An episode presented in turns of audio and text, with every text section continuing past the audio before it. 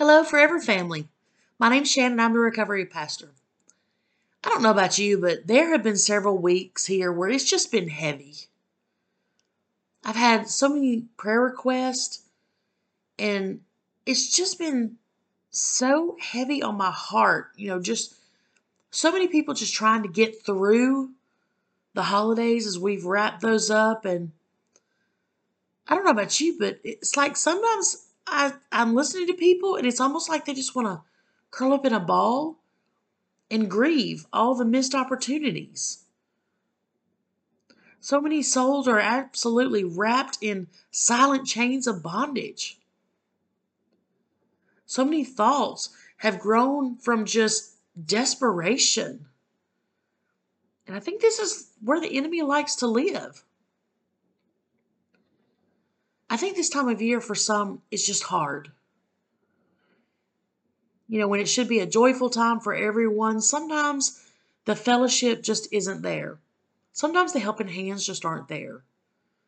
Sometimes the gratitude doesn't really overflow and flood the streets. Sometimes peace doesn't fill our house. But we all know that there's a season, and that's okay. I have a book that's called Joy for the Woman's Soul. I probably received this book 15 or 20 years ago. But you know, the devotion that really hit home, it's it's called Promise of Change. now the scripture that's that's in with this devotion is Psalms 16:11 and it says, "You've made known to me the path of life. You will fill me with joy in your presence, with eternal pleasure at your right hand. But then it goes on and it talks about, you know, we're, we're in a season. And we did just come out of the holiday seasons. But I'm also reminded of another season. Ecclesiastes 3 1 through 8, it tells us there's a time for everything and a season for every activity under heaven a time to be born, a time to die, a time to plant, a time to uproot, a time to kill, a time to heal, a time to tear down, and a time to build, a time to weep, and a time to laugh, a time to mourn, and a time to dance, a time to scatter stones, and a time to gather them, a time to embrace, and a time to refrain a time to keep and a time to throw away, a time to tear and a time to mend, a time to be silent and a time to speak, a time to love and a time to hate, a time for war and a time for peace.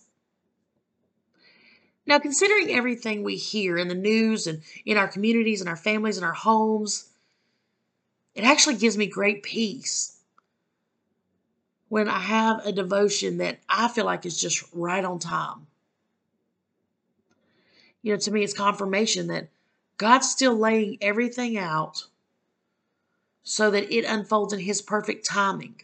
He is still in control and He sees everything, including our hurts and our needs. Thank you, Lord, for keeping us so close when we often fall short of your plan in our lives. Thank you, Lord, for never giving up on us. Thank you, Lord, for constantly giving confirmation when we've become blinded by the world. You know, I pray for all those that are battling the thorns of the flesh.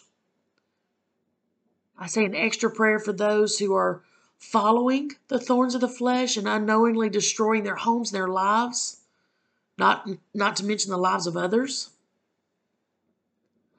I pray no hate is directed toward you or anyone else that might make scales cover your eyes. I pray that those spiritual scales fall from your eyes. I pray that every marriage is put on a solid foundation of God's love. I pray that the whatever the enemy tries to throw just crumbles. It doesn't even make an impact. I also pray for each couple to not only have their spiritual eyes and ears open, but to be protective of each other when the spiritual wolves are at the door. I know my heart gets heavy when, when I hear people just burdened and everything. And I know I've said this before, but you know, I believe in a binding prayer. And, and I say this often God, I, I bind. I bind the enemy in every red letter you've ever spoken. I bind him so tight that whatever he throws at anyone, it falls. It never makes an impact. I also pray for the healing of hearts because the wounds are there, but we need those wounds to heal. And we need people to teach others how to walk out those tragedies and how to survive so the wounds become scars. I pray for open lines of communication. I pray that we stand in unity and we tell the enemy that he has no hold on our homes, our hearts, our minds, our families, or our flesh. And I lift every single person up that is listening to this message now. I pray for peace to cover your home and your family like it's never been there before. I pray for such peace that when you sleep at night, you sleep and awake with the best, the best peace in your heart and your mind. No matter what's going on, remember God is in control. So speak life, be a blessing, put your faith feet into action to cause a positive ripple effect in this season of your life. Much agape, everybody.